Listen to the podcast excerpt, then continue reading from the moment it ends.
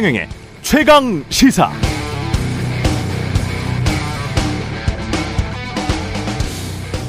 네, 지난 금요일 나온 한국갤럽의 여론조사 정계 주요 인물 호감도가 나왔었는데요. 홍준표 37, 유승민 33, 오세훈과 이재명이 각각 31%로 나왔습니다. 이재명 민주당 당대표의 호감도가 가장 높았을 때가 2021년 3월이었는데 이때는 민주당 대선 후보 예비 경선 몇 개월 전입니다. 이때가 46%나 됐습니다.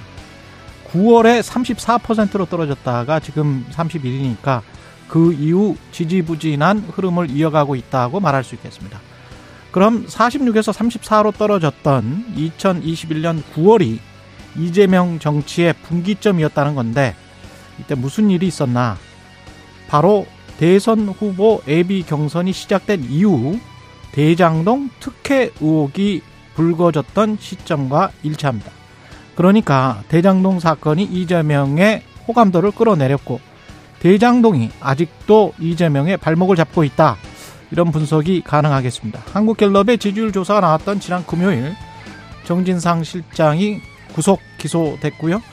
이재명 민주당 당대표는 자신의 SNS에 자신은 단 1원의 사적 이익도 취하지 않았다. 또다시 강조해야 했죠. 대장동 특혜 의혹으로부터 자유로워지지 않는 한 이재명 당대표의 정치적 비상은 어려워 보입니다. 윤석열 대통령 지지율은 33%, 95% 신뢰 수준의 플러스 마이너스 3.1%포인트의 표본 오차니까요. 대통령 지지율도 여전히 저조한 박스권에 갇혀있다. 이렇게 말할 수 있겠습니다. 이번 조사는 지난 12월 6일부터 8일까지 전국 만 18세 이상 1000명을 대상으로 실시됐고요. 응답률은 10%. 더 자세한 내용은 한국갤럽이나 여론조사 심의 홈페이지를 참조하시면 됩니다. 네, 안녕하십니까. 12월 12일 세상에 이익이 되는 방송 최경영의 최강시사 출발합니다. 저는 KBS 최경영 기자고요. 최경영의 최강시사 유튜브에 검색하시면 실시간 방송 보실 수 있습니다. 문자 참여는 짧은 문자 50원, 긴 문자 100원이 드는 샵 9730 또는 유튜브 무료 콩 어플 많은 이용 부탁드리고요. 오늘 최강시사 앞서 오프닝에서 언급한 대장동 사건 관련해서 더불어민주당 김종민 의원과 이야기 나눠보고요. 이어 박지원 전 국정원장과 전국 현안들 조은희 의원도 기다리고 있습니다.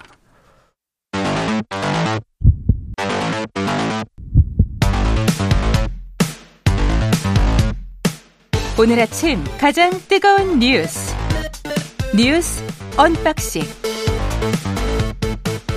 네, 뉴스 언박싱 시작합니다. 민동기 기자, 김민아 평론가 나와 있습니다. 안녕하십니까? 안녕하세요. 네, 주말 잘 보내셨습니까? 네. 네. 주말은 주말은 행복합니다. 네. 또 다시 월요일이 시작됐죠? 다시 또 시작이 됐습니다. 예, 금방 금요일이 올 겁니다. 예, 우리의 인생이. 과연 그럴까요? 네, 모르겠습니다. 이상민 장관 해임 건의안이 본회의에서 가결이 됐네요. 예. 네, 이태원 참사가 발생한 지 43일 만입니다. 재석 의원 183명 가운데 찬성이 182, 무효 1표로 의결이 됐고요.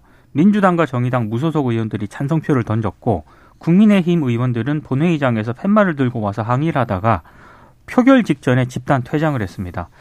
주호영 국민의힘 원내대표가 의원총회에서 민주당의 해임 건의안 추진은 대선 불복, 방탄국회, 이재명 대표 수사를 덮어가는 책략이다. 강하게 비판을 했고요. 이재명 대표는 해임 건의안 처리가 진실과 책임의 문을 여는 출발이 될 것이다. 상반된 입장을 내놓았습니다. 아직 대통령실은 공식 입장을 내놓지는 않았는데요. 대통령실 고위관계자가 일부 언론과 전화 인터뷰를 가졌는데 국정조사 전에 핵심 증인인 이상민 장관부터 해임하자는 야당 주장은 국정조사로 진상규명을 하자는 것과 모순이 된다.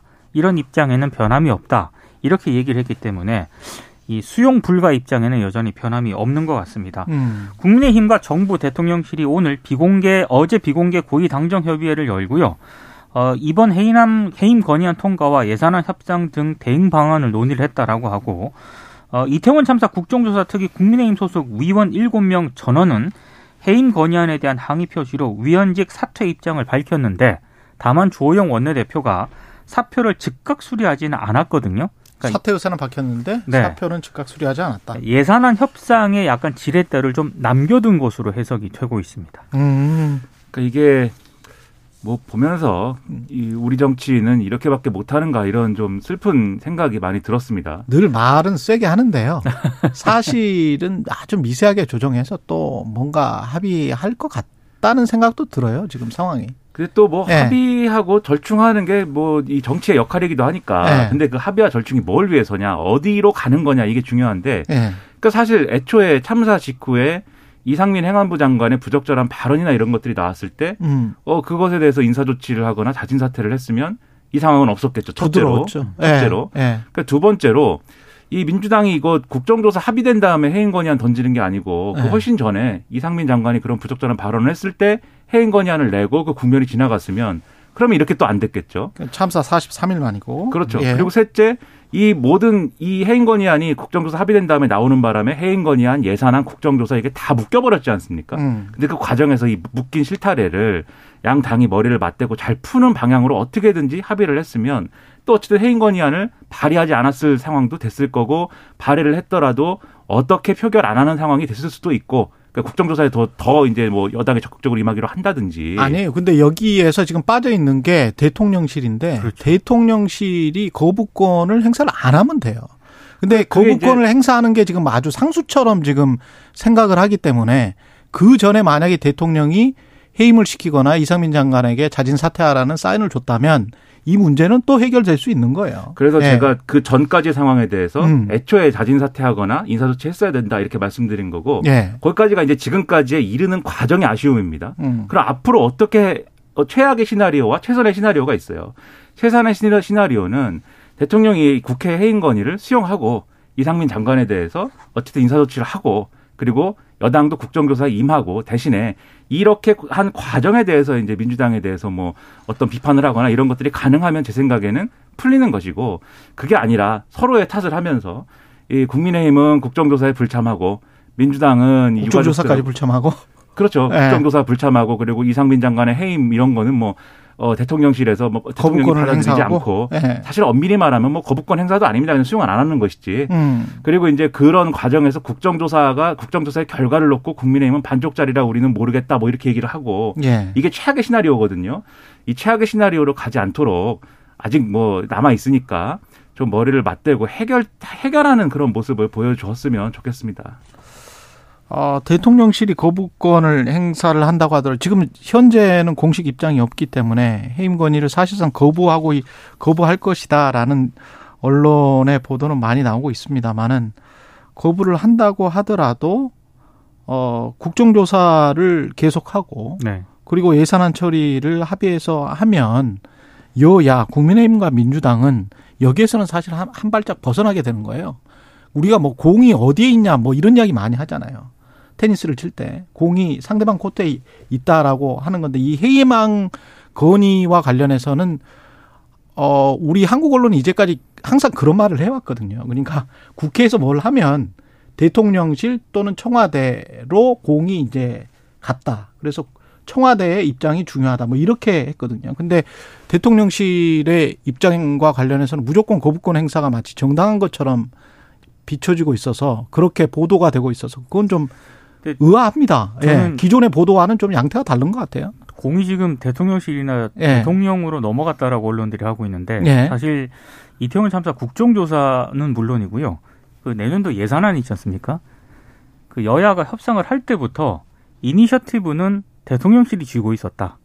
그러니까 이게 저는 문제인 것 네. 같다는 거죠. 국민의힘과 민주당은 따로따로 본인들이 챙길 거는 챙기고 합의해 줄 거는 합의하고 그러면서 국회를 운영할 수도 있을 것 같은데 네. 자꾸 이 이상민 장관 해임안이 왜 예산안이랄지 국정조사와 연결이 돼야 되는 건지를 잘 모르겠어요. 그 논리 자체가 저는 이해가 잘 안 돼요. 사실은. 문제는 이제 거기서 많이 꼬여가지고 네. 이게 협상이 잘 안 되는 가장 큰 원인이라고 저는 생각을 합니다. 그리고 이제 대통령실의 그러한 기류와 그리고 그러한 이제 뭐랄까요, 강력한 의지가 있기 때문에 이상민 장관을 지켜야 되고 국정조사를 수용한 것도 사실은 마음에 들지 않는다. 이런 강력한 어떤 의지 표명이 있기 때문인지 장제원 의원 같은 경우에는 이런 주장을 하고 있습니다. 뭐 윤핵관 중에 윤핵관이다 이렇게 평가가 되는 분인데. 페이스북에 이렇게 썼어요. 애초에 국정조사에 대해서는 합의해줘서는 안 될 사안이었다. 민주당은 정치라는 탈을 쓰고 가슴에는 칼을 품고 다니는 정치 자객들이다. 우리가 더 당해봐야 민주당의 실체를 알 수 있는 게 아니지 않느냐 이렇게 썼는데, 그러니까 애초에 국정조사 합의해준 게 잘못됐다예요. 그러니까 주호영 원내대표에 대해서 공격을 하고 있는 거죠. 이런 모습들이 그냥 장제원 의원 혼자만의 의견인가 이런 의문도 있는 거거든요. 그런 의문이 나올 수밖에 없는 국면인데 아니다라는 거를 보여줬으면 좋겠습니다. 국정조사는 해야 된다. 그리고 최선을 다해서 이 이태원 참사가 재발하지 않을 수 있는, 그리고 그러한 것들을 지금 벌어진 상황들을 제대로 정치권이 다룰 수 있는 그런 기회를 만들어야 된다라는 거죠. 예. 그리고 12구 이태원 참사 관련한 유가족 협의회가 출범을 했습니다. 네, 유가족들로 구성된 협의체가 이제 드디어 출범을 했는데요. 이 협의체는 미온적인 정부의 진상규명 의지를 규탄을 하면서 이상민 장관 파면을 촉구했습니다. 그리고 이상민 장관의 해임 건의안이 어제 국회가 통과가 된 것에 대해서는 환영 입장을 밝혔는데요. 유가족 협의체는 국회 국정조사와 성역 없는 수사, 그리고 유가족 소통 공간과 희생자 추모 공간을 마련해 줄 것을 요구를 했고요. 2차 가해 적극 대처 등도 요구를 했습니다. 참사 희생자 97명의 유가족 170명으로 구성이 됐고, 향후 별도 법인으로 등록을 해서 정부와 국회, 지자체 등을 상대로 목소리를 낼 계획이라고 하는데요. 특히 정부를 향해서 참사 피해자들 간 소통을 좀 보장해달라, 이런 점을 기자회견에서 상당히 강조를 했습니다. 특히 참사 이후 한 40여 일 동안 유가족들 연락처를 확보하기 위해서 여기저기 굉장히 많이 돌아다녔는데 이 연락처 구하는 게 상당히 어려웠다, 이런 점을 호소를 했고요. 특히 권성동 국민의힘 의원이 유가족 협의회 출범을 앞두고 세월호와 같은 길을 가서는 안 된다라고 언급한 데에 대해서 상당히 좀 분노를 했습니다. 유가족 협의회가 오는 16일 종로구 조계사에서 이태원 참사 49제를 지내고요. 당일 저녁에는 이태원역 1번 출구 앞에서 희생자를 추모하는 시민 추모제를 열 예정입니다. 그러니까 이제 권성동 의원의 이런 주장에 대해서 당연히 유가족들 입장에서 과연 이게 심경이 어떻겠습니까? 근데 이제 정확하게는 권성동 의원이 시민단체가 꾸린 이제 이 대응 어떤 단위를 두고 한 얘기인데, 세월호처럼 정쟁으로 소비되다가 시민단체 횡령수단으로 악용될 가능성이 있다. 그렇습니다. 이게 정확한 워딩입니다. 네, 그렇습니다. 네. 근데 이게 이제 유가족 협의회를 직접 겨냥한 얘기는 아니고, 이 시민단체들이 별도의 대응기구를 꾸렸지 않습니까? 이제 그걸 겨냥한 말이긴 한데, 근데 이런 겁니다. 그러니까 일부 이 최근에 이제 보수 언론의 보도나 이런 걸 통해서 최근에 세월호 참사와 관련된 어떤 사업을 진행한 시민단체 일부가 그 예산 지원이나 이런 걸 받아서 자기들 입맛에 맞는 사업을 했다, 이런 보도가 일부 있었어요. 그러면 그런 사례에 대해서는 당연히 그건 잘못된 것이고 당연히 시정을 요구하고 책임지라고 해야죠. 근데 그와 별개로 이 참사가 일어난 지 얼마 안 되지 않았습니까? 이태원 참사가. 그런데 그게 이전에 세월호 참사가 왜 그렇게 정치화되고 정쟁화됐는지를 돌이켜보면 초반에 세월호 참사가 일어난 직후에 그때 당시에 정권을 잡았던 새누리당 그리고 박근혜 정권이 이 참사에 대해서 제대로 대응하지 않고 오히려 이 유가족들을 오히려 어떤 정치화된 어떤 사람들로 몰고 비난하고 거기서부터 사실 시작이 된 거예요. 지금 비슷하게 가려는 조짐처럼 보입니다. 권성동 의원이 이런 글을 쓰면 아직 일어나지 않은 일에 대해서 그러한 어떤 프레임이나 이런 것들을 씌우면서 마치 이제 이태원 참사 유가족들이 이미 이제 어떤 정파화되고 정치화된 것처럼 그렇게 막 주장을 하면서 오히려 그런 상황으로 몰고 가려는 것 같이 보이거든요. 그러면 안 되고 세월호 참사에 대한 대응과는 달라야 되지 않습니까? 지금 정부 여당 이전과는 달라야 되지 않습니까? 그 점에 좀 더 방점을 찍어서 좀 더 유가족 협의회 모처럼 꾸렸으니까 좀 더 대화 소통을 강화하고 여당 의원들이 직접 만나고 또 대통령께서 관저에 이분들을 초대도 하고 이러면서 풀어나가야지, 이분들을 벌써부터 한쪽으로 이렇게 몰아넣어서 그렇게 얘기하는 것은 제가 볼 때는 정말 큰 잘못이다라고 생각을 합니다. 그리고 이분 세월호 유가족 중에서 정당원이 얼마나 있는지는 모르겠습니다. 권성동 의원은 오랫동안 정당원을 한 분이잖아요. 네. 그리고 세월호 때도 마찬가지로 그 방송법도 어겼지 않습니까? 예, 청와대 수석이 KBS 보도국장한테 전화했다가 방송법도 어긴 사례가 있고, 이정현 전 수석. 예, 대국적으로인지 대승적으로인지 도와달라고 해가지고 세월호처럼 정쟁으로 소비되다가의 이 말은 정치인이 정쟁으로 비화시키는 거예요. 그렇죠. 정치는 가장 정파적인 것이고 정파적인 게 당연합니다. 근데 자신의 잣대와 자신의 관점으로 시민들, 유가족도 정치적이겠지라고 지금 규정하고 단정하면서 몰아가는 듯한 인상이잖아요. 이거는 상당히 모욕스러운 거죠. 제일 사태 해결에 도움이 안 되는 자세입니다. 이런 게. 이렇게 하면 안 돼요. 예. 오히려 본인의 정치색을 벗어나서 이 사건의 진실을 제대로 보려고 마음을 가지고 겸손한 자세로 우리는 보겠다. 진실을 규명하겠다. 이렇게 가는 게 여당 중진 의원의 자세로서 합당하지 않을까요? 그래야 그렇습니다. 국민의 지지를 받지 않을까요? 서해 피격 사건 관련해서는, 서해 공무원 피격 사건 관련해서는 서훈 전 실장이 구속 기소됐는데 보고 지금 은폐 여부가 쟁점이라고 합니다. 근데 이제 그 검찰이 서훈 전 실장에 대한 구속영장을 청구를 하지 않았습니까? 이 청구서를 어제 오늘 일부 언론들이 이제 많이 보도를 했는데요. 서훈 전 실장이 고 이대준 씨 피살 다음 날인 2020년 9월 23일 오전 1시에 청와대 안보관계 장관회의를 열지 않았습니까? 이 회의에서 은폐를 결정을 했다. 이렇게 검찰이 기재를 했습니다. 그리고 검찰은 당시 회의에서 서훈 전 실장이 했다는 보안유지 지시가 은폐 목적이라고 했고요. 이 회의 전후에 문재인 전 대통령에게 보고가 이루어지지 않았다라고 구속영장 청구서에서 적은 것으로 일단 확인이 됐습니다. 그래서 사건을 은폐하려는 차원에서 문재인 전 대통령에게 매일 전달되는 이른바 1일 안보 상황 보고 문건에도 서해 사건 관련 내용을 빼라고 지시했다라는 게 검찰의 판단인데요. 근데 이게 약간 논란이 제기될 수밖에 없는 게 지난 10월 감사원 감사 결과와 약간 배치되는 측면이 있습니다. 어떤 부분이 그러냐면 그 당시 안보실이 서해 공무원 이모 씨가 북한 해역에서 발견됐다는 보고를 처음 받았고 그리고 그날 오후에 문재인 전 대통령에게 최초 서면 보고가 이루어졌다. 이게 감사원 감사 결과에서도 확인이 된 그런 내용이거든요. 근데 검찰의 구속영장 청구서는 이 감사 결과와도 약간 배치되는 그런 측면이 있고요. 그리고 일단 서훈 전 실장 측에 따르면 당시 오전 1시에 1차 안보관계 장관회의를 열었고 회의 논의 상황은 같은 날 오전 서훈 전 실장이 당시 노영민 전 대통령 비서실장과 함께 문재인 전 대통령에게 직접 대면의 구두로 보고했다. 이렇게 지금 주장을 하고 있기 때문에 검찰의 판단과 감사원 감사 결과 그리고 서훈 전 실장 측의 주장이 조금씩 다른 측면이 있습니다. 그러네요. 그러니까 이게 지난번에도 제가 지난주에 말씀드렸듯이 우리 국민이 어쨌든 북한 해역에서 이제 살해당했다라고 한다면 그 맥락이 자진 얼북에 의한 것이든 본인이 어쨌든 표류한 것이든 그것은 어쨌든 북한과의 관계를 뭐 의식해가지고 뭐 그걸 자진 얼북이라고 만든다든지 그런 건 설명이 안 되거든요. 왜 그렇게 했어야 되는지. 그러니까 검찰의 기소 내용은 처음에는 은폐하려고 했다라는 겁니다. 그래서 은폐하려고 남북관계를 의도해가지고 아예 은폐하려고 했는데 이게 일부 뭐 언론에 보도가 되고 포착이 되고 뭐 이러면서 그러면서 자진월북이라든지 이런 걸로 이 틀을 바꿔가지고 수습을 한 것이고 내지는 말아야 될 어떤 보도자료를 내고 뭐 이런 틀이에요 지금. 그러면 결국은 이제 그 은폐하려고 한 의도가 실제로 성립이 되느냐 이게 이제 핵심 쟁점이 될 것 같은데. 반대의 진실은 무엇이냐 그렇다면. 그렇죠. 예. 반대의 진실은 정말로. 은폐하려고 했던 것은 무엇이고. 근데 이게 드러나 버렸어요. 그 다음 날에. 그렇죠. 그러면 은폐하려고 했던 그 진실은 무엇이고 그 반대의 진실은 무엇이냐. 그때의 진실은 알고 있느냐 검찰이. 예. 그렇죠. 근데 그런 것들을 판단하겠다는 것이고 그리고 지금 주목할 만한 게 이 9일날 구속 기소된 거잖아요. 서훈 전 실장이.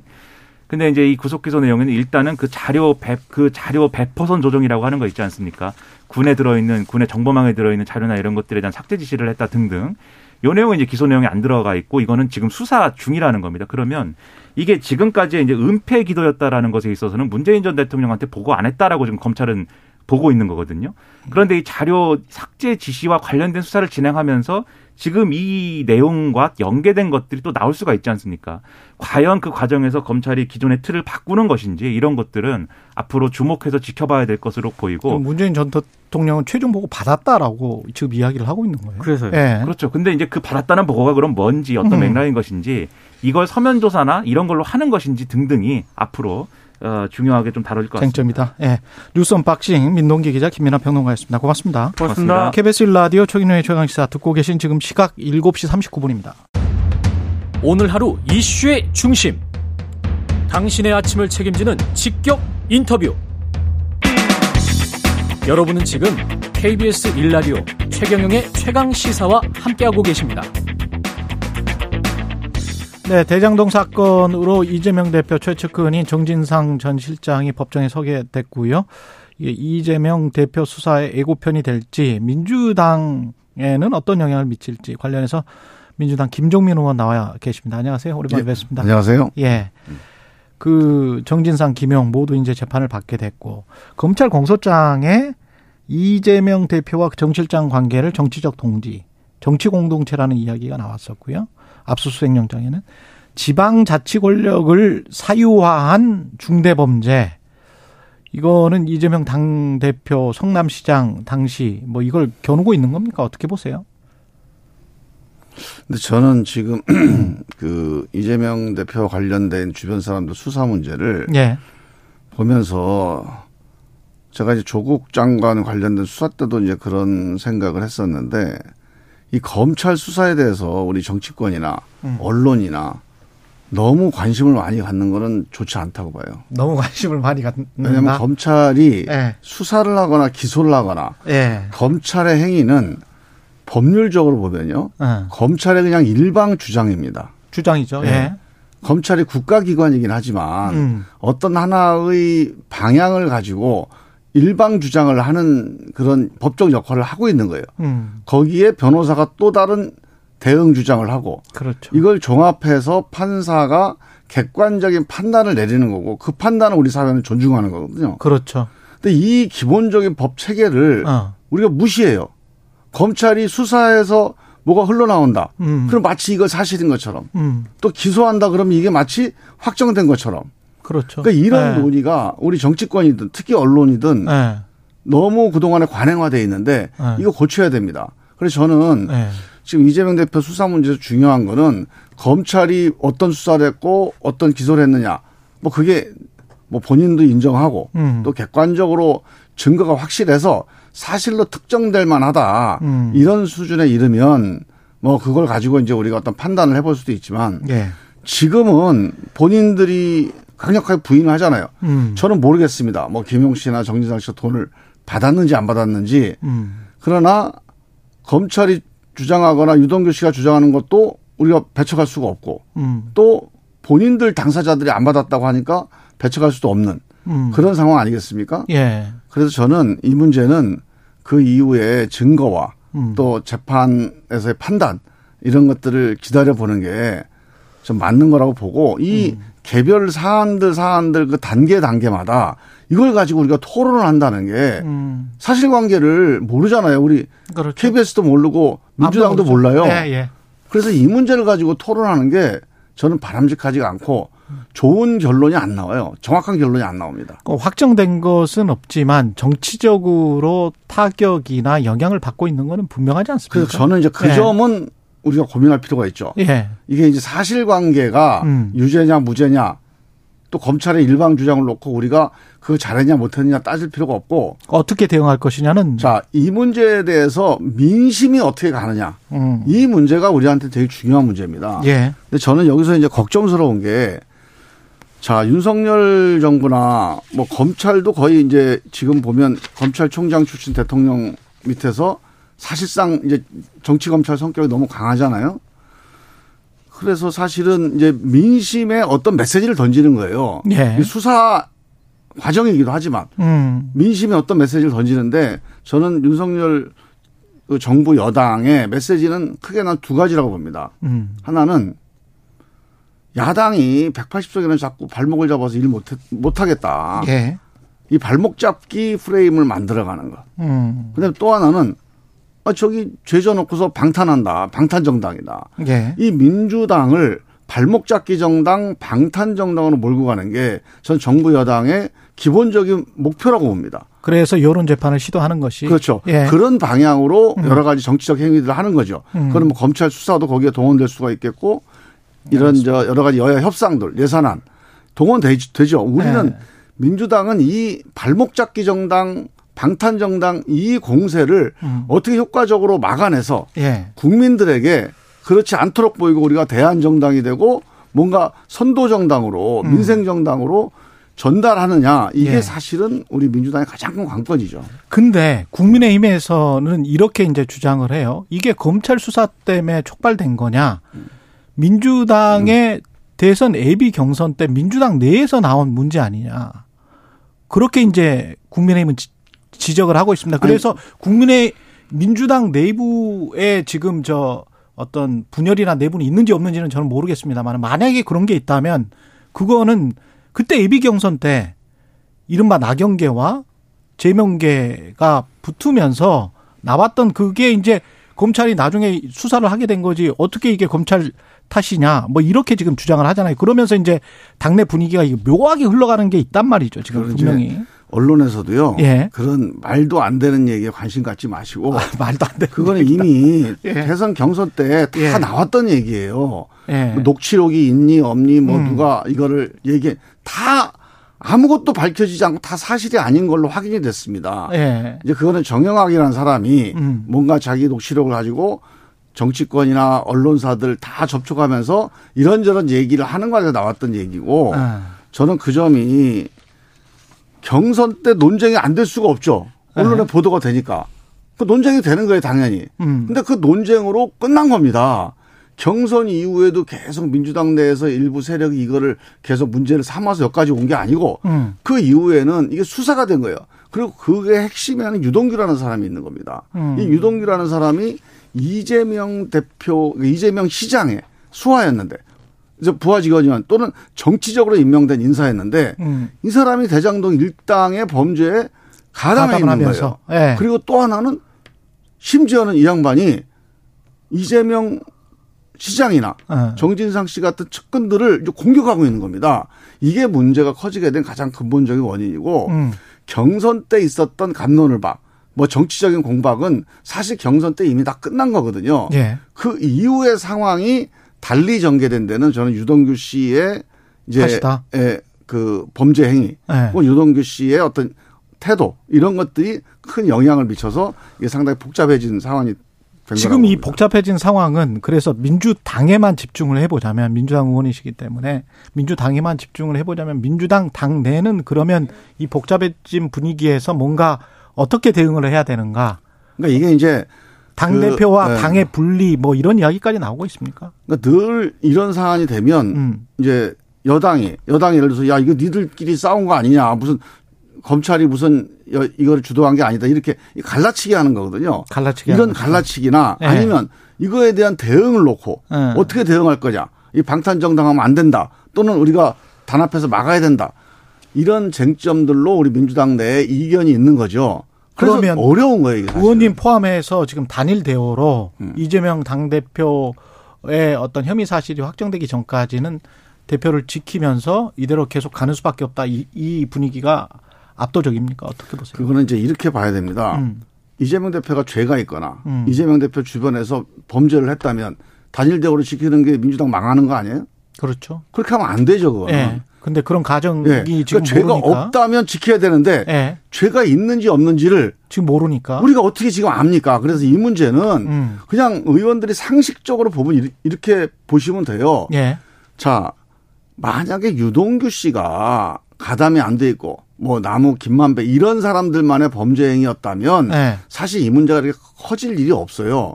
근데 유동규 씨는 누가 뭐래도 이재명 시장이 임명했던 정치적 인사였잖아요. 예. 그 정치적 인사가 책임을 맡아서 사실은 이 대장동 일당의 범죄 행위가 이루어진 거기 때문에 이 점에 대해서 우리 이제 이재명 대표나 주변에서 우리는 책임이 없다. 이거는 사실은 설득력이 별로 없습니다. 예. 그런데 이게 단순히 이제 뭐 배임이라든가 인허가의 문제가 아니라 뇌물, 정치자금, 대선자금 이런 데까지 흘렀다면 이건 구체적으로 돈이 오간 증거가 있어야 되잖아요. 예. 이 증거 문제에 대해서는 또 어느 누구도 이게 돈이 오갔다 이렇게 특정할 수가 없는 상태예요. 그래서 이 문제에 대해서는 다들 걱정스러운 상황인데 단 이게 개인적인 뇌물이라든가 아니면 금전 수수라든가 이런 개인적인 비리와 관련된 사실이거나 예. 아니면 그런 사안들을 당이 나서서 방어하면 안 된다. 예를 들면 우리 서욱 장관이나 서훈 정책실장이나 안보실장이나 이런 정책 관련된 사안을 가지고 무도하게 검찰이 정치보복을 한다. 이건 맞서서 싸워야지. 이거 우리 당이 공적으로 결정하고 수행한 사안이니까. 그런데 개인적으로 돈을 받았니 안 받았니 하는 문제를 사실관계도 모르는데 당이 나서서 대변인이나 최고위원회에서 돈 안 받았다. 우리는 저 정진상의 뭐 무죄를 믿는다. 김영정진상에 대해서도. 이렇게 네.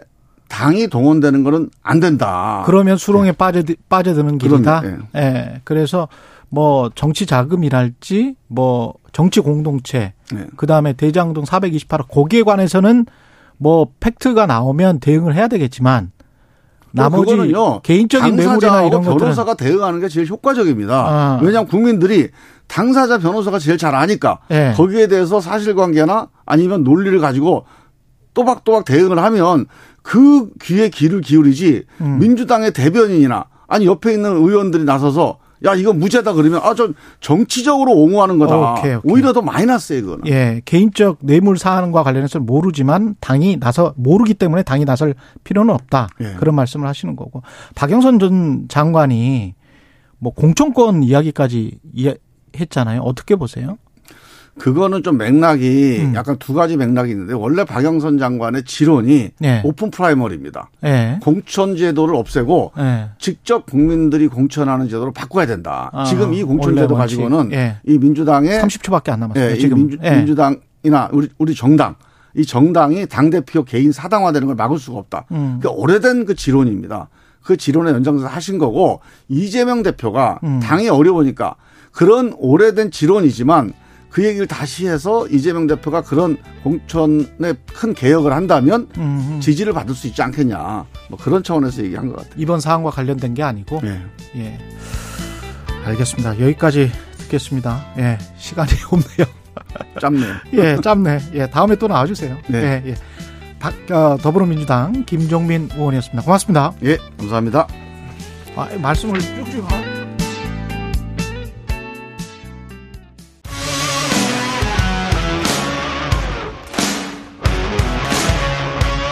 오늘 하루 이슈의 중심 최경영의 최강시사.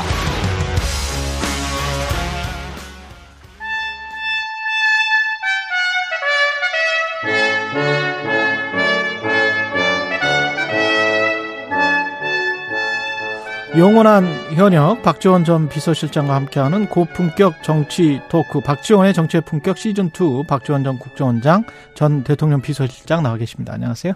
네. 안녕하세요. 예.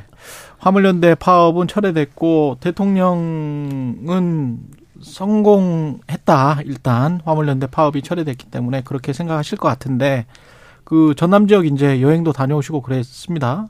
주말에 민심을 좀 들으셨어요? 글쎄요. 곡성, 네. 구례, 광양, 이어수, 순천 5개 시도를 3일간 다녀봤는데요. 예. 우선 방금 화물연대 예. 말씀하셨는데 여수, 광양 항만공사 거기 산단이 있으니까 또 그러네. 제철소가 있고. 거기가 예. 크죠. 예. 두 번째 항이니까. 맞습니다. 예. 항만이니까. 그런데 박성현 사장이 이제 만나서 얘기를 예. 들어보니까 잘 대비를 해가지고 이제 파업도 종식됐고 모든 게 정상화됐더라고요. 예. 그 곡성의 금호 타이어도 약 70% 감 생산을 하다가 정상화되고 심지어 목포 그 항문노조 조합원들은 광주에 있는 기아차 있지 않습니까? 예. 그 오토런드에 이동차가 없어졌으니까 노조원들이 거기에 가서 번호표도 없는 차를 목포항으로 전부 운전해 가지고 와서 다 선적시키는 예. 일종의 투혼을 발휘한 거예요. 이걸로 조금 좀 윤석열 대통령은 정치적으로 지지율도 그렇고 좀 이득을 봤다 이렇게 판단하십니까? 어떻게 보세요? 그렇죠. 예. 이득 본 것만은 사실이에요. 예. 그렇지만은 지금 현재 민주당, 정의당 등 야당이 정부의 안전운임제 3년 연장을 합의했잖아요. 예. 법안 소위에서 통과됐잖아요. 그렇죠. 상임위에서 통과되고. 예. 그리고 화물연대 노동자들도 61%가 찬성을 해서 파업을 철회하기로 했다고 하면은 받아야 됩니다. 3년 후에는 받아야 된다. 정부가 이 안을 받아야 되고 대통령께서도 그렇게 하셔야지. 지금 딱 보면은 12구 이태원 참사 문제나 이 화물연대 국민 아니에요? 예. 지금 윤석열 정부는 국민과 싸우려고 하는데 이것은 아니다. 이번에 굉장히 그 좋은 얘기를 그 호남, 네. 전라남도 동부 지역에서 보고 실제로 다 정상화됐어요. 잘 협력했고 예. 사업 기간 중에도 잘 대처를 했더라고요. 여수 광양 항만공사 같은 경우에는 거의 지장 없이 다 했어요. 알겠습니다. 해임 건의안 관련해서는 어떻게 보세요? 거부권을 행사할 거라고 보십니까? 뭐 거부권 행사한다고 언론에 예. 또 국민의힘에서도 얘기를 하지만은 안 하셔야 됩니다. 그것도 안 해야 된다. 대통령께서 예. 문제가 있는 것을 풀어가셔야지 문제를 자꾸 만들어 가시면은 나라가 어디로 갑니까? 그리고 이상민 장관 스스로가 자기 고등학교 대학 선배가 대통령을 하신다고 하면은 예. 자기가 먼저 물러갔어야 돼요.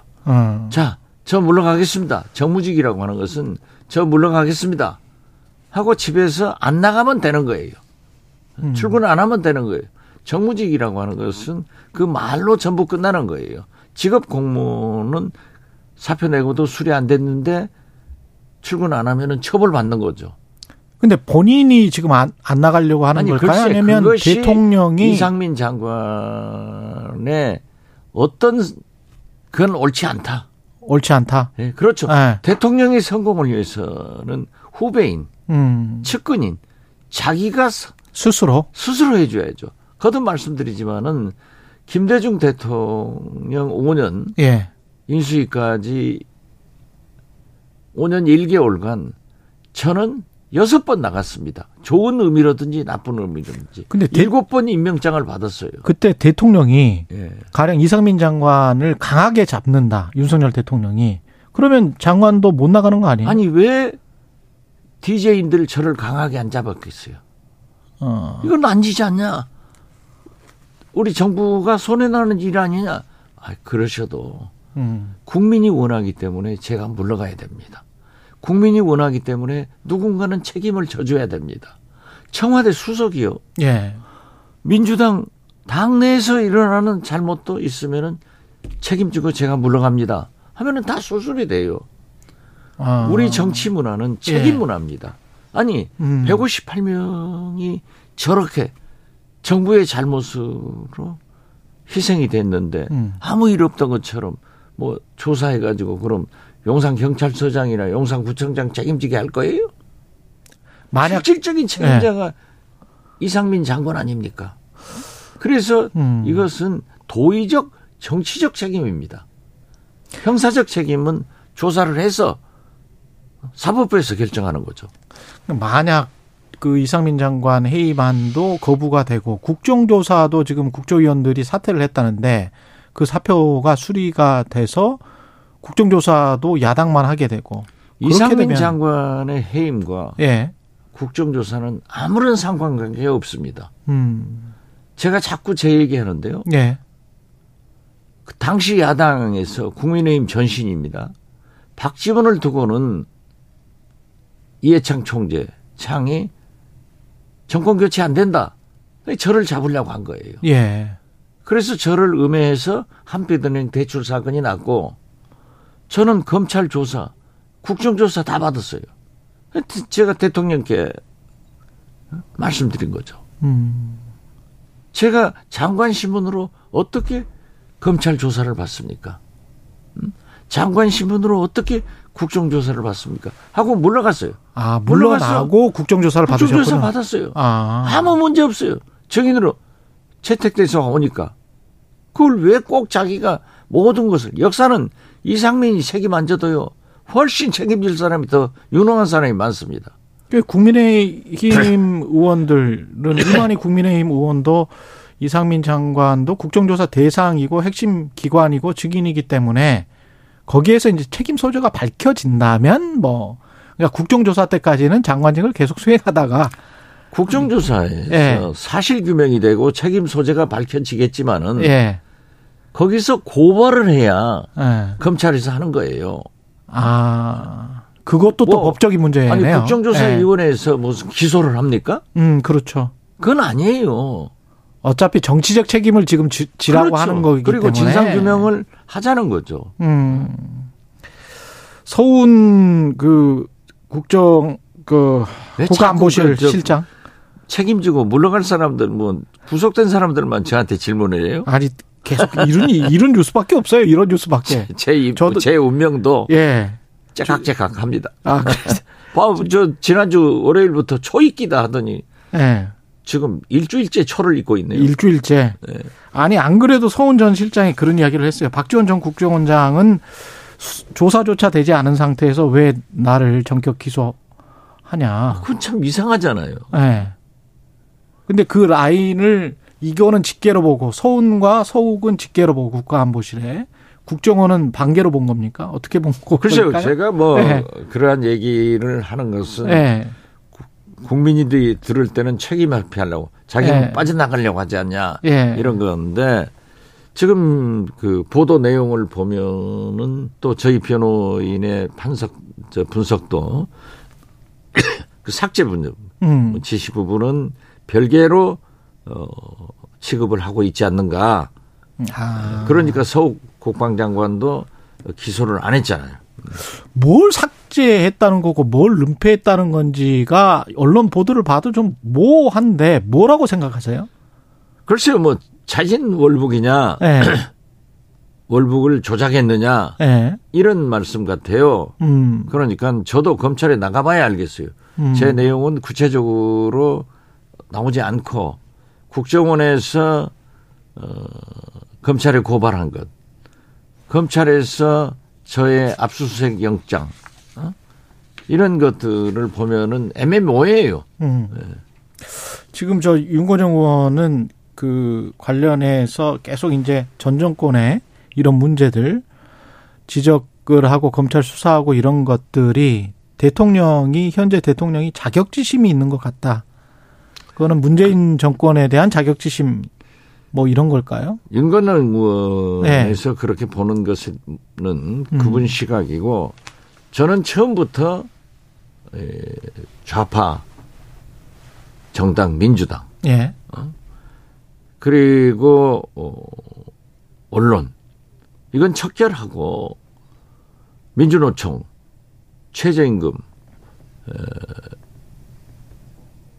주 52시간 노동제 이런 문제를 강경하게 나갈 것이다 이런 예상을 했는데 불행히도 그게 맞아가고 그 화물연대를 보면은 앞으로 강경한 민주노총에 대해서 상당한 제약이 있을 것이다 저는 그렇게 봐요. 물론 민주당이나 민주노총을 척결의 대상으로 본다?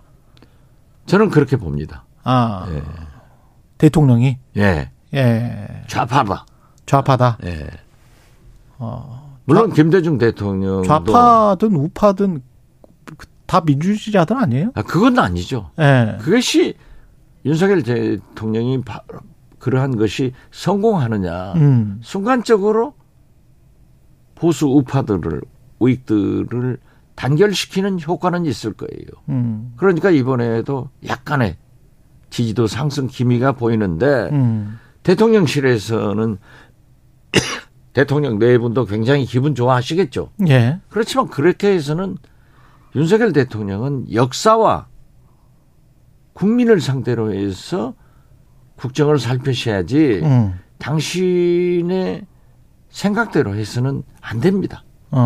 그게 꼭 좌파 정치인 즉 문재인 용공 이재명 비리로 또 민주노총이 좋다는 게 아니에요. 저도 김대중 대통령도 민주노총을 호적에 올려줬지만은 그분들하고 싸웠어요.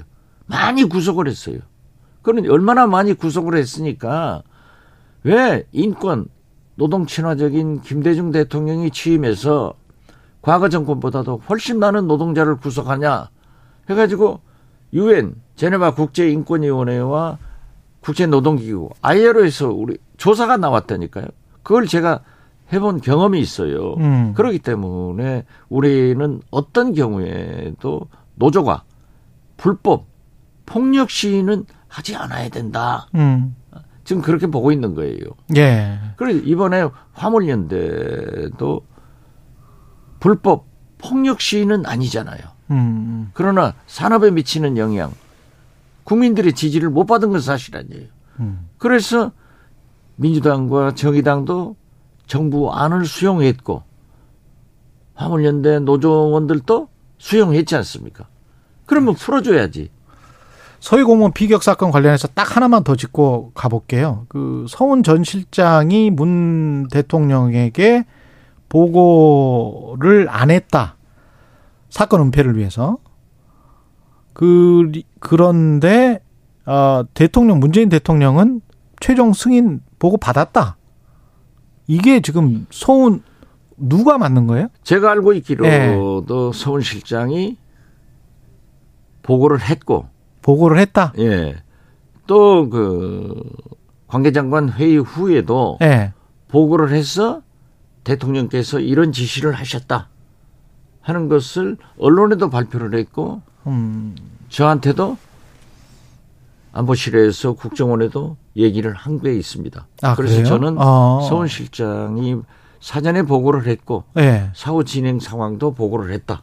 저는 그렇게 봅니다. 그러면 결국은 최종 책임자는 대통령이 되는 거네?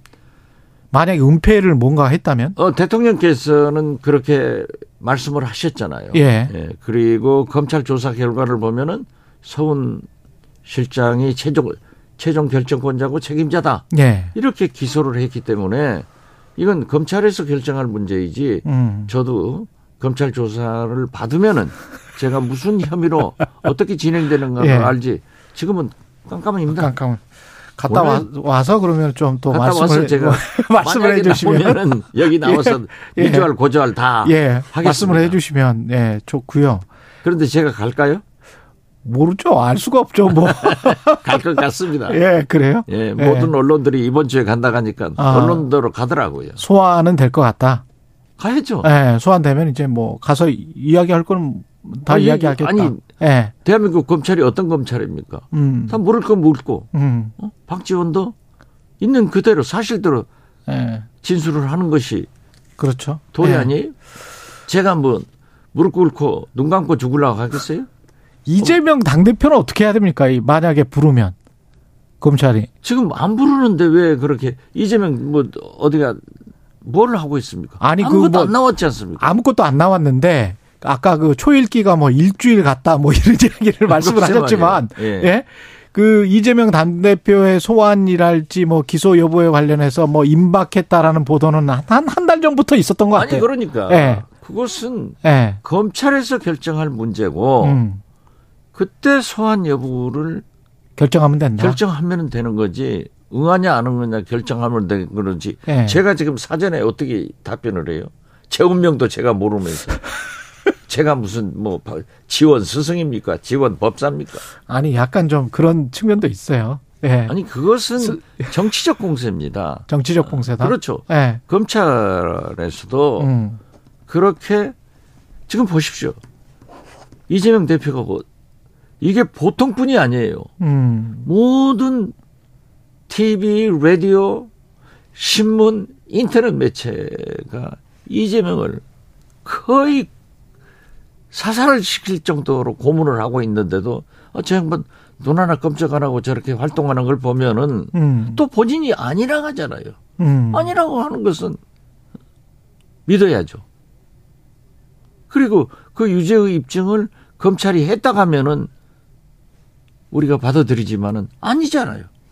그래서 그걸 해가지고 지금 유추 해석으로 1610만 표를 받은 대통령 후보 77.77%로 당선된 당대표 지금 현재에도 자기 대권 후보로 1등 아니에요.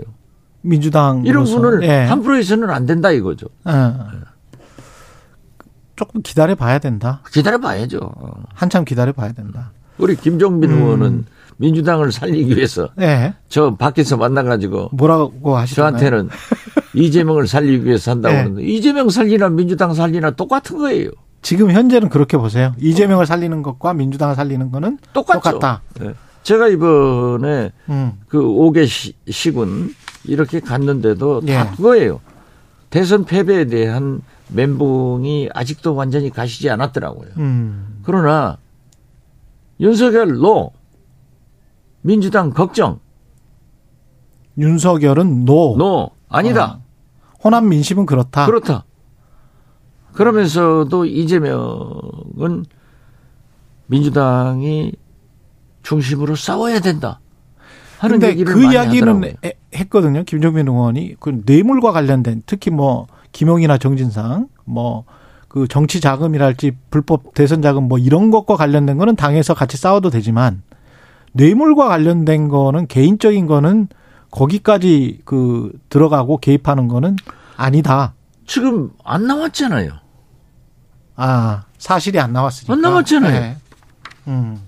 그런데 왜 사실 나온 것처럼 다 얘기해요? 그래서는 안 된다 이거죠. 그러니까 아주 심플하게 정리를 하더라고요. 근데 대선 패배의 늪에서 빨리 빠져나야 된다 하는 생각들을 하면서도 윤석열 노 민주당 걱정. 근데 그 걱정 안에 그것도 있지 않습니까? 싸워줘라. 정치적으로 만약에 검찰이 정치적으로 행동을 한다면 네.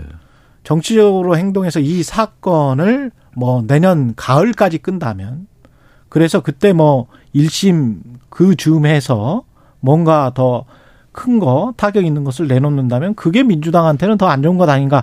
그래서 미리 대비해야 되는 거 아닌가. 그런 걱정은 있는 거 아니에요? 그런 시나리오를 네. 민주당 내부에서는 검토할 필요가 있을 거예요. 그렇지만 그것을 국민들한테 내놓고 예. 우리는 잡혀가기를 기다리고 있습니다. 또 다른 뭐가 나올 겁니다. 예. 이건 아니잖아요. 왜냐하면은 최소한 정진상, 김용 이 두 분도 아니라고 하잖아요. 더더욱이 이재명 대표는 아니다. 하면은 우군의 말을 믿어야 돼요. 검찰의 말을 믿어야 되나? 알겠습니다. 이건 아니지. 예. 정치 도의라고 하는 것은 같은 당원 아니에요. 무리당자예요. 다 그분들이 똑같은 사람은 아니에요. 같음을 강조할 필요는 없어요. 다름이 인정하면서 적기 때문에 같은 당을 하는 거 아니에요. 그래도 곁에 있어줘야 된다. 이런 어려운 시기에는. 당연히 그러죠. 예, 어떤 말씀인지 알겠습니다. 예, 정치의 품격 박지원 전 국정원장 전 대통령 비서실장이었습니다. 고맙습니다. 예, 감사합니다. 예. 여러분은 지금 KBS 1라디오 최경영의 최강시사와 함께하고 계십니다.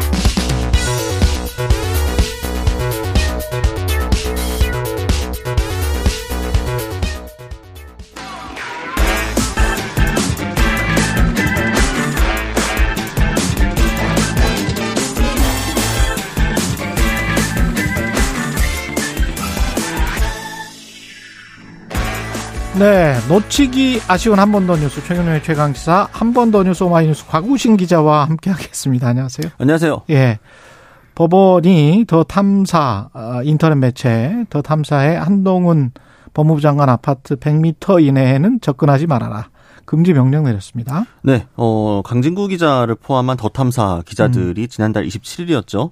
한동훈 장관에게 이제 통보를 하고 별다른 동의는 받지 않은 채 거주지인 강남구 아파트를 찾았습니다. 그래서 공동현관을 통해서 자택 문 앞까지 갔고 이제 도어록을 열려고 시도를 했다라고 보도들이 나왔는데 더 탐사 측은 이제 일부러 그런 건 아니었고 초인종을 누르려다가 이제 실수로 지문 인식기가 켜진 거라고 해명은 했습니다만 어쨌든 한동훈 장관이 공동주거 침해 혐의로 고발을 했습니다. 예. 그래서 서울중앙지법이 이 스토킹 범죄를 중단하라는 취지로 서면 경고를 하고 주거지에 100m 이내에는 내년 2월 9일까지 접근하지 말라 이렇게 명령을 했습니다.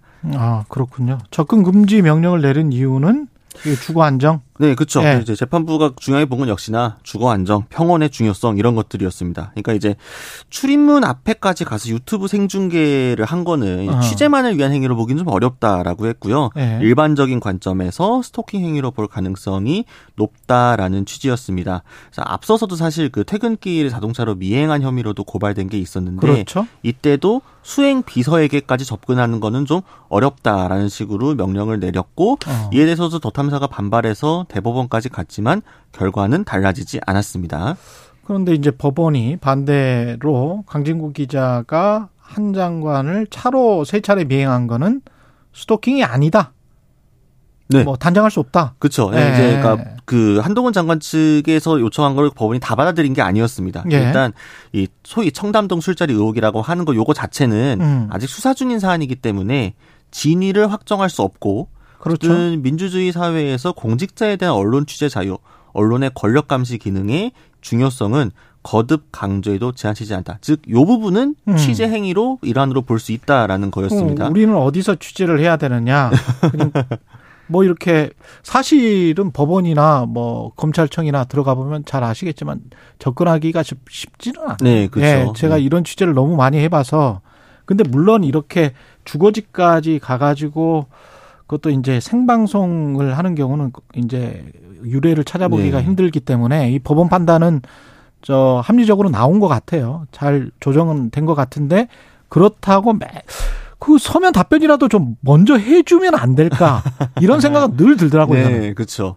사실 네. 취재의 요청에 응하지 않기 때문에 결국 기자들이 찾아가가지고 그렇죠. 뭘 하고 하는 건데 네. 연락도 안 받고 응하지 않아서 문자로 이렇게 하면 거기 관련해서 답변을 한 문장이라도 성실하게 해주면 몇 문장이라도 해주면 이런 사태가 나오지가 않거든요. 그러니까 네, 그렇죠. 기자들 입장에서는 특히 이제 이런 헛슬 플레이를 많이 해봤던 기자들은 느끼실 거예요. 얼마나 잘 빠져나가는지 권력들이 예.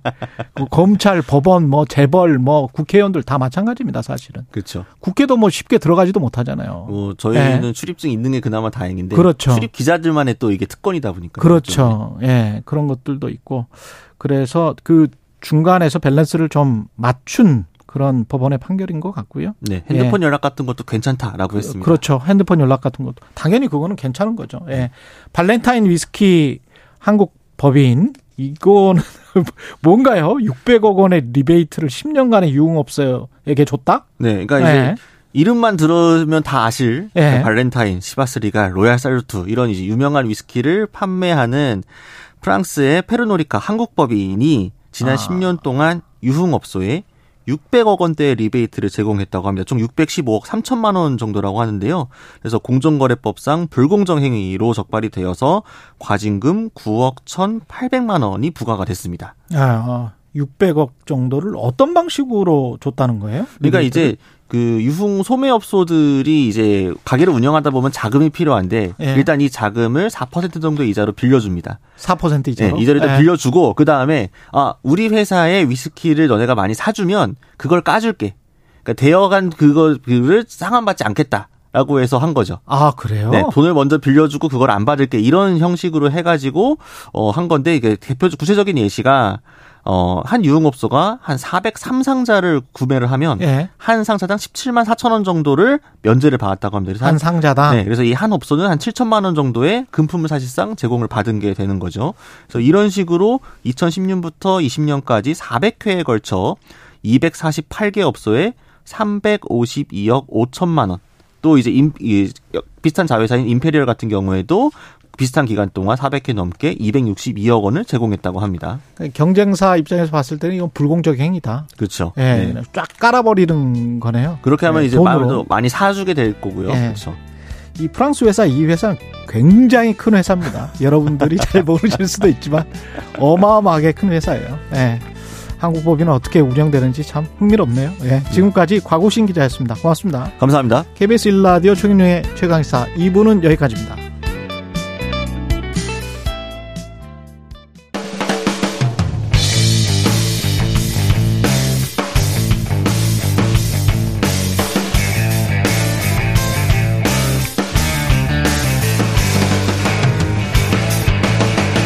최경영의 최강시사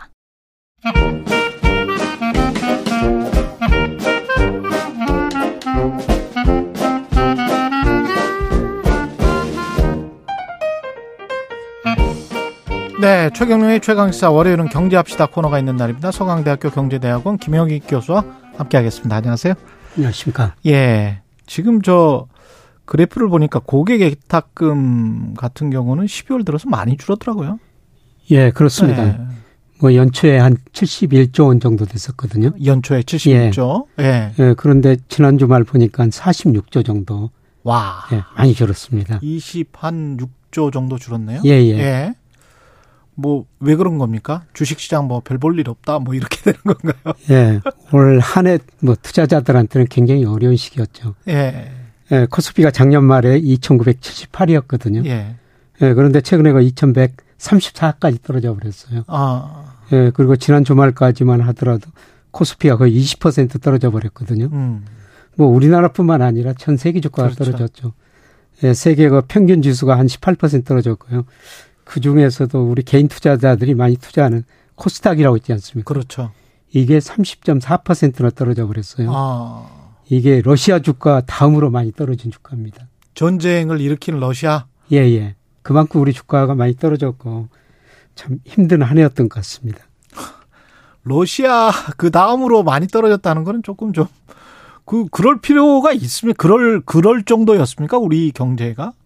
그 정도는 아닌데요. 그러니까요. 예. 좀 과민 반응하는 것 같은데. 예, 좀 가소평가 영역에 들어선 것 같습니다. 예, 코스닥 같은 경우는 그 과거에는 밸류에이션에 뭐 문제가 있다라고 생각하시는 분들도 있는데 이런 국면에 오면 또 저평가되는 기업들이 많이 나타나지 않습니까? 이렇게 되면 또. 예, 그렇죠. 예. 뭐 지수뿐만 아니라 종목별로 보더라도 뭐 저평가된 종목들이 많이 나타나고 있거든요. 그렇죠. 예. 예.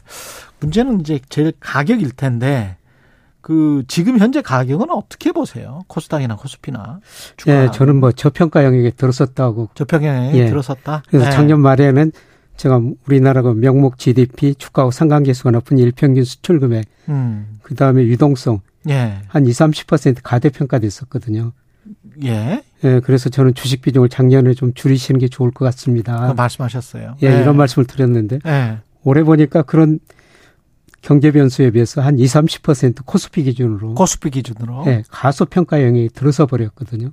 그러니까 주가가 오를 때는 펀더멘털을 가대평가하고 그렇죠. 떨어질 때는 가소평가하죠. 그렇죠. 그러니까 작년에는 가대평가 영역에 들어섰는데 예. 올해는 이제 가소평가 영역에 들어섰다는 겁니다. 그렇죠. 이 자산가의 특히 주가라는 거는 연착륙이라는 게 없어요. 아. 오를 때는 펀더멘털을 가대평가하고 그렇죠. 떨어질 때는 또 가소평가하죠. 예. 근데 올해는 지금 가소평가 영역에 들어섰습니다. 그 이런 게 이제 워런 버핏이 말하는 안전마진인데 그렇죠. 안전마진의 영역으로도 들어가 있습니까? 그러면 과소평가가 돼 있지만 그 뭐 이 정도면 사도 별다르게 내가 크게 손해볼 영역이 아니고 오히려 오르는 것만 있다라는 안전마진의 영역에도 들어가 있습니까? 단기적으로 조금 더 떨어질 것 같습니다. 그렇죠. 그러나 멀리 내다보면 예, 예.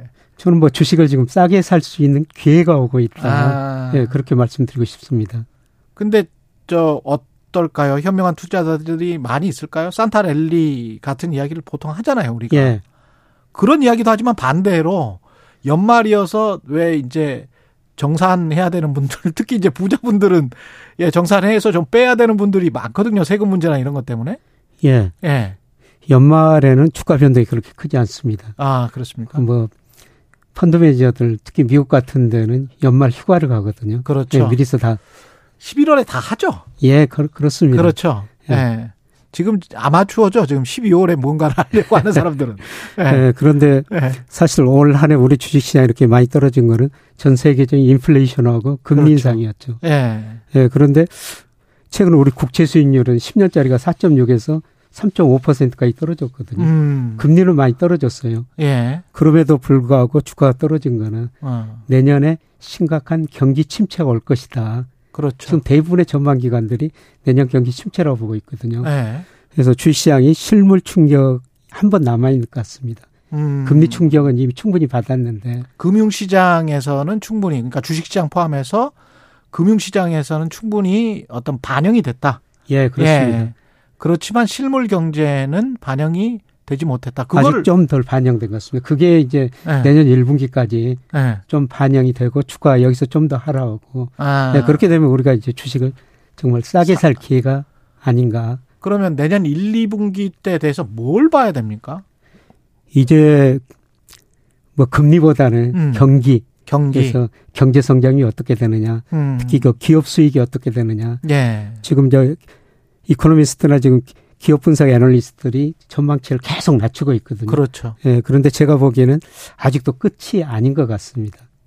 근데 특히 한국 같은 경우는 좀 막잖아요. 실업도 좀 막고, 예. 억제하고, 임금 인상도 예. 억제하고, 예. 뭐 이러면서 좀 버티는 경제란 말이죠. 예. 일본, 한국, 유럽 뭐 이런 경제들이 다 그런 경제인데 예. 그러면 좀 늦춰지지 않습니까? 좀 늦춰지는 경향이 있죠. 그렇죠. 예, 그런데 뭐 시장의 힘은 어쩔 수 없고요.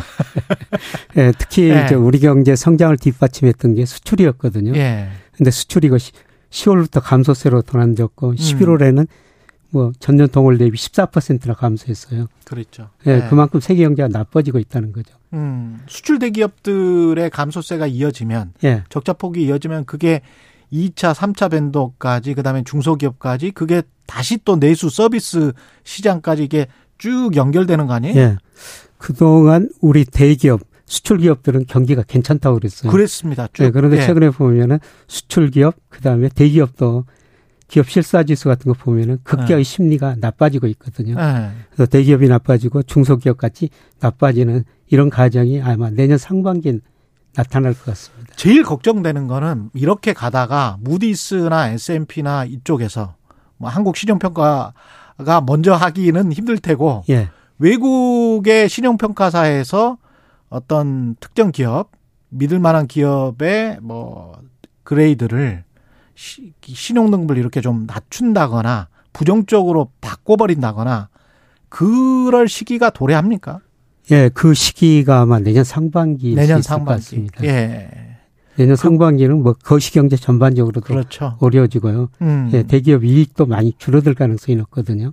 그거를 신용등급이 어떻게 되는지를 좀 보고 투자를 결정해도 될 거네요. 예, 그렇습니다. 예, 저도 사실은 그걸 계속 보고 있습니다. 예, 예 혹 그게 신호가 될 것 같아요. 예, 예. 근데 어떻든 주가는 저평가 영역에 들어서고 이미 있다. 이미 들어서 있지만 예. 한 번 더 충격이 온다면, 예, 예, 그렇죠. 서학개미라고 막 불렀었잖아요. 예, 예. 미국 주식시장. 예. 미국 주식시장은 어떻게 보십니까? 미국 주식시장은 우리 주가는 제가 저평가 영역에 들어섰다고 말씀드릴 수가 있습니다만 예, 예. 예, 미국 주가는 아직도 고평가 영역에 있는 것 같습니다. 아직도 고평가다? 예. 예. 그 흔히가 버핏지수라고 그러는데요. 그렇죠. 이게 주식시장 시가총액이 명목 GDP에서 얼마인가 예, 작년 4분기에 334%였거든요. 그런데 예. 올 3분기 엊그저께 통계가 발표됐으면 235%로 많이 낮아졌어요. 그럼에도 불구하고 지난 21년 평균이 186%였거든요. 예. 그래서 미국 주가는 아직도 가대평가 영역에 있다. 아. 특히 아까 코스닥 지수가 많이 떨어졌다고 말씀드렸습니다만 그렇죠. 나스닥 지수도 올해 들어서 30% 정도 떨어졌습니다. 그렇죠. 예. 예. 그리고 우리 그 서학개미들 많이 산 종목이 테슬라 같은 건데 예. 테슬라 뭐 애플 그렇죠. 물론 뭐 좋은 주식이죠. 예. 그런데 이런 주가도 급락했거든요. 특히 테슬라면은 연초 대비 한 55%나 떨어져 버렸어요. 반토막 난 거죠. 예. 예. 채권 시장에서는 어떻습니까? 한국의 채권은 뭐 망하느냐 망하지 않느냐 그것만 판단하면 되는 거 아니에요? 기업, 예, 그렇습니다. 기업 채권을 좀 삽니까? 개인 투자자? 기업은 아직 안 사는 것 같고요. 예. 국채 위주로 사는 것 같습니다. 아, 국채 위주로? 예, 네. 아직은 안전자산 선호현상이니까요. 선호현상이. 예, 그래서 국채 10년 수익률이 10월 달에 4.6%였었는데 예. 최근에 3.5%까지 많이 떨어졌거든요. 예. 그리고 그다음에 은행이 예. 발행하는 채권. 이게 수익률이 낮아지고 있고요. 이제 아마 AA- 등급. 회사채 예. 이런 것들이 수익률이 점차 낮아질 것 같습니다. 아 그렇습니까? 그래서 신용등급이 예. 좋은 회사채는 지금부터는 서서히 좀 사보셔도 그렇죠. 될 것 같고요. 예. 좀 돈이 좀 돌려고 하면 A 정도까지는 BBB 뿔이 아니라도 예. A 정도까지는 사는 분위기가 시장에 좀 조성이 돼야 예. 유통이 좀 되고 있다 이렇게 보는 거 아닌가요? 예, 그렇죠. 예. 그런데 지금 국채 수익률 떨어지고 은행채 수익률 떨어지고 그 다음에 이제 신용등급이 높은 회사채 수익이 떨어질 거라는 거죠. 그렇죠. 이게 조만간 떨어질 것 같습니다. 아 그렇군요. 예. AA- 정도 되면은 국내 1위 뭐 건설업체 정도가 AA- 정도. 예. 예. 현대건설 정도가 AA-입니다. 예. 아직 BBB- 이런 것들은 아직 사실 때는 아닌 것 같아요. 그렇죠. 예. 예. 예. 조금 더 보셔야 되고. 근데 우리 예. 가계 자산 중에서 채권 비중이 지금 2%밖에 안 되거든요. 예. 한 몇 년 전 5%까지 갔었어요. 그런데 최근 2년 동안 금리가 이게 급등하다 보니까 그렇죠. 금리가 오르면 채권 가격은 떨어진 거죠. 그렇죠. 지난 2년 동안 채권 가격이 많이 떨어지니까 네. 투자자들이 야 채권은 싫어 그래가지고 채권 투자를 너무 줄였는데요. 네. 이제 그 채권 투자도 관심을 가지셔야 될 것 같습니다. 이 경제합시다에서 금융주식을 많이 배우시면 사실은 장기적으로 보실 때 인생 재무제표 성일기 하는데도 굉장히 도움이 되실 겁니다. 예. 예. 최근에 저 은행의 금리가 많이 올랐지 않습니까? 그렇죠. 1년에 예. 5% 주죠. 예. 그래서 은행의 금으로 돈이 정말 많이 몰리고 있어요. 내년은 보통 저 증권사들이 상자하고 이야기하잖아요. 예. 어떻게 보세요? 내년에는 좀 개인들이 돌아올까요? 내년에는 개인들이 좀 돌아올 것 같은데요. 예. 두 가지 조건이 있는 것 같습니다. 첫 번째, 은행 금리가 이제 더 이상 안 오른다, 떨어진다. 예, 그 다음에 아까 말씀드렸습니다만 예. 주가가 한 번 더 떨어져가지고 주가가 충분히 저평가됐다. 저평가됐다. 예. 예. 이런 생각이 들면 아마 기관부터 주시장에 들어올 것 같고요. 예. 최근에 올 4분기 들어와가지고 개인들은 주식을 팔고 있는데 외부인들이 우리 주식을 사고 있거든요. 그렇죠. 예. 환율도 좋고 그러니까 그들의 그렇죠. 입장에서는. 예. 예. 그래서 아마 내년에는 개인보다는 예. 외국인들이 외국인 따라하기를 해도 좋을 것 같다는 생각이 드네요. 예, 그렇습니다. 예. 예. 장기적으로 봐야 될 것 같습니다. 뭐 그러니까 예. 외국인 입장에서 보면은 예, 지금 제가 보기에는 한국 주가도 저평가에 들었었다. 환율도 아직도 제가 보기에는 높습니다. 그럼 높죠. 예, 예, 원화가치가 더 오를 수가 있거든요. 그렇죠. 외국인 입장에서 보면 한국 주식 사면은 주가가 올라서 혹은 원화가치가 올라서 그렇죠. 양쪽에서 이익을 낼 수가 있는 예. 거죠. 거기다가 그 아까 고평가됐다고 하셨으니까 미국 주식시장 같은 경우 예, 예. 우리 입장에서는 그걸 아주 비싼 달러로 사야 되기 때문에 예. 그 약간 좀 리스크가 클 수 있습니다. 지금 상황은 예, 그렇죠. 예. 예, 그동안 미국 주식 사가지고 미국 주가가 좀 떨어지긴 했습니다만은 달러 가치가 올랐기 때문에 그렇지. 손실을 어느 정도 상쇄할 수가 있었거든요. 예. 예, 그런데 제가 보기에는 달러 가치는 지나치게 아직도 높고요. 아. 저는 2, 3년에 걸쳐서 한 달러 가치가 한 30% 정도 떨어지라고 있습니다. 그럼 우리 1,100원대까지 갈 수도 있겠네. 예. 예. 뭐 제가 그렇게 떨어진 거라고 보고는 것은 예. 예, 지금 그 국제 결제은행 여러 가지 기준으로 보면은 BIS, 지난 10월 말 예. 기준으로 예. 달러 가치가 한 34% 정도 고평가돼 있거든요. 이게 가격이라는 건 시간이 가면 그럼요. 결국은 제자리로 갑니다. 그럼요. 예. 예. 아, 오늘 또 현명한 투자자 예, 서강대학교 경제대학원의 김영익 교수님 말씀 잘 들었습니다. 고맙습니다. 예, 고맙습니다. 예. 최경영의 최강시사는 여러분과 함께합니다. 짧은 문자 50원, 긴 문자 100원이 드는 샵 9730. 어플 콩과 유튜브는 무료로 참여하실 수 있습니다.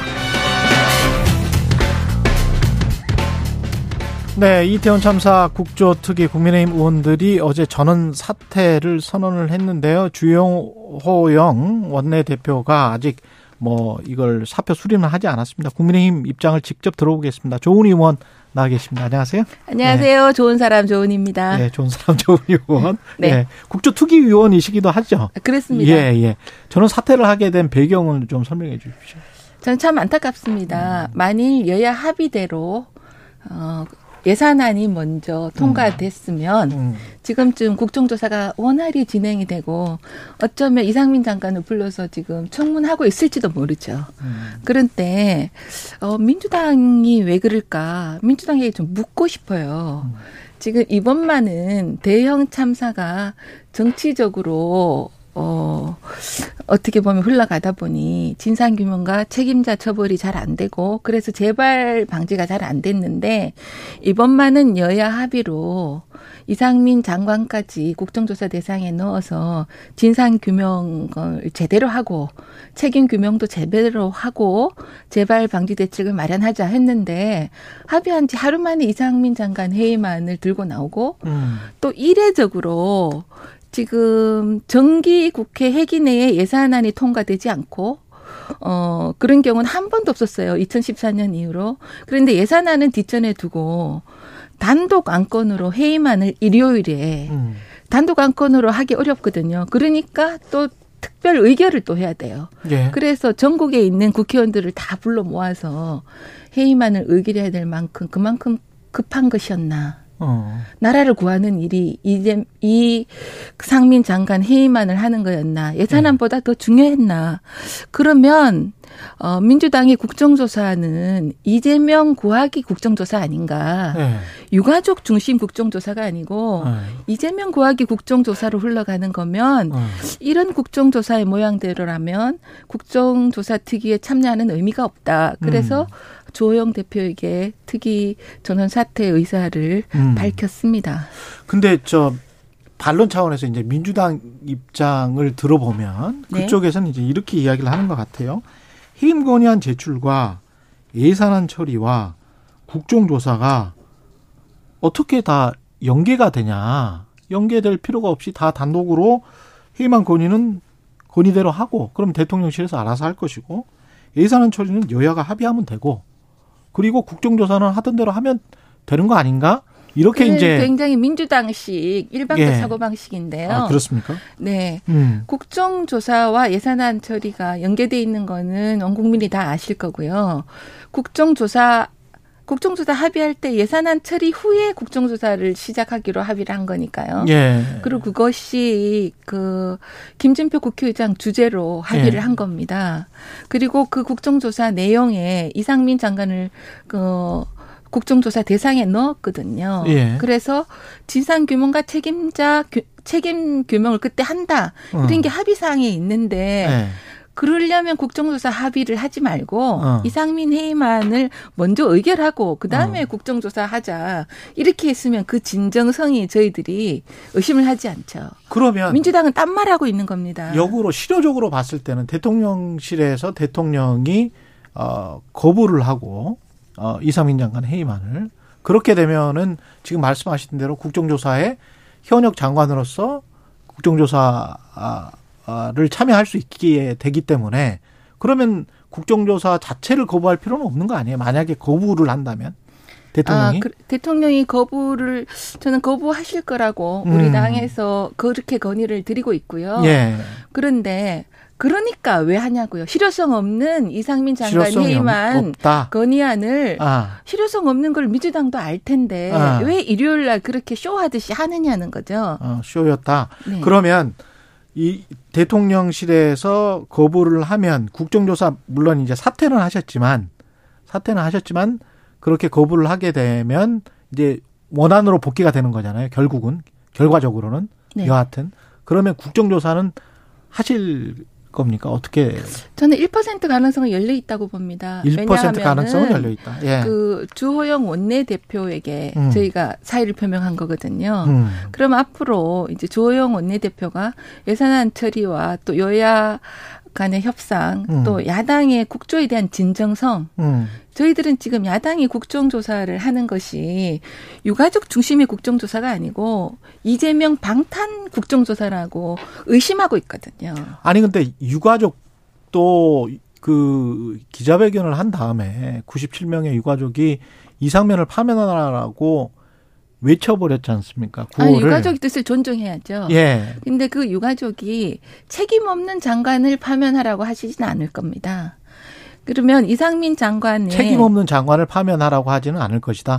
이상민 장관이 어느 정도 책임이 있는지 밝혀서 파면을 하라는 거지 무조건 파면하라고 말씀하신 진위는 아니다. 이렇게 저는 이해하고 있습니다. 그래도 이상민 장관을 파면하라고 했고 책임을 져야 된다라는 게 유가족들의 지금 계속된 일관된 주장 아닙니까? 당장 지금 저는 그렇게 보고 있지 않고요. 이상민 장관 스스로도 당장 지금은 아닐 것이다. 스스로도 백지수표를 이미 낸 상태라고 말씀하셨지 않습니까? 근데 앞으로 지금 이제 세월호 얘기가 지금 자꾸 나오는데 우리 권성동? 주호영 원내대표 얘기를 들으면요. 세월호 조사가 9번 이루어졌는데 국민 혈세가 2,200억이 들었는데 그때 첫 번째 조사와 9번째 조사의 결과가 큰 차이가 없었다는 거거든요. 첫 번째 조사나 9번째 조사가 큰 차이가 없었다? 그러니까 그건 뭐냐 하면 뭐든지 정치적으로 보지 않고 세월호도 유가족 피해자 중심, 또 이태원 참사도 유가족 피해자 중심으로 볼 때 정말 진정한 재발 방지 또 진정한 유가족과 피해자를 위한 것이라고 생각합니다. 유가족 피해자 중심이라는 게 약간 좀 모호해서 구체적으로 뭔지를 모르기는 일단 해야죠. 제가 또 예. 제가 좀 더 드리고 싶은 말씀이요. 예. 헌정사상 예. 장관 해임안이 6번 있었거든요. 예. 그런데 그중에 2번이 윤석열 정부 출범 7개월밖에 안 됐는데 민주당에 의해서 2번이 이번에 이루어졌습니다. 지난번에 박진 장관, 이번에 이상민. 네, 예. 국민들께서 윤석열 정부가 잘한다고 평가하시는 게 외교도 그분이 하나고 또 화물연대 파업 대응도 그중에 하나지 않습니까? 예. 공교롭게도 박진 장관이 외교부 장관이고 이상민 장관이 그 파업 대처 부서 장관 중에 한 분이었거든요. 예. 그러니까 이것이 실효성도 없고 정치적인 공세다. 이런 진정성이 의심을 할 수밖에 없는 상황이라는 말씀을 드립니다. 장제원 의원이 지금 국정조사 회의론을 이야기를 하는 거는 그들이 민주당이 요구한 국정조사 또한 정권 흔들기, 정권 퇴진 운동에 불과하다. 애초 합의해줘서는 안 될 사안이었다. 이렇게까지 이야기를 하셨는데. 당내 이런 얘기 많습니다. 아, 그럼에도 불구하고 여야가 예. 이번이야말로 제대로 하자 하고 합의한 겁니까? 아닙니까? 아까 그래서 다시 돌아갈 가능성이 1%라고 하신 거에 저는 약간 좀 놀랐는데 네.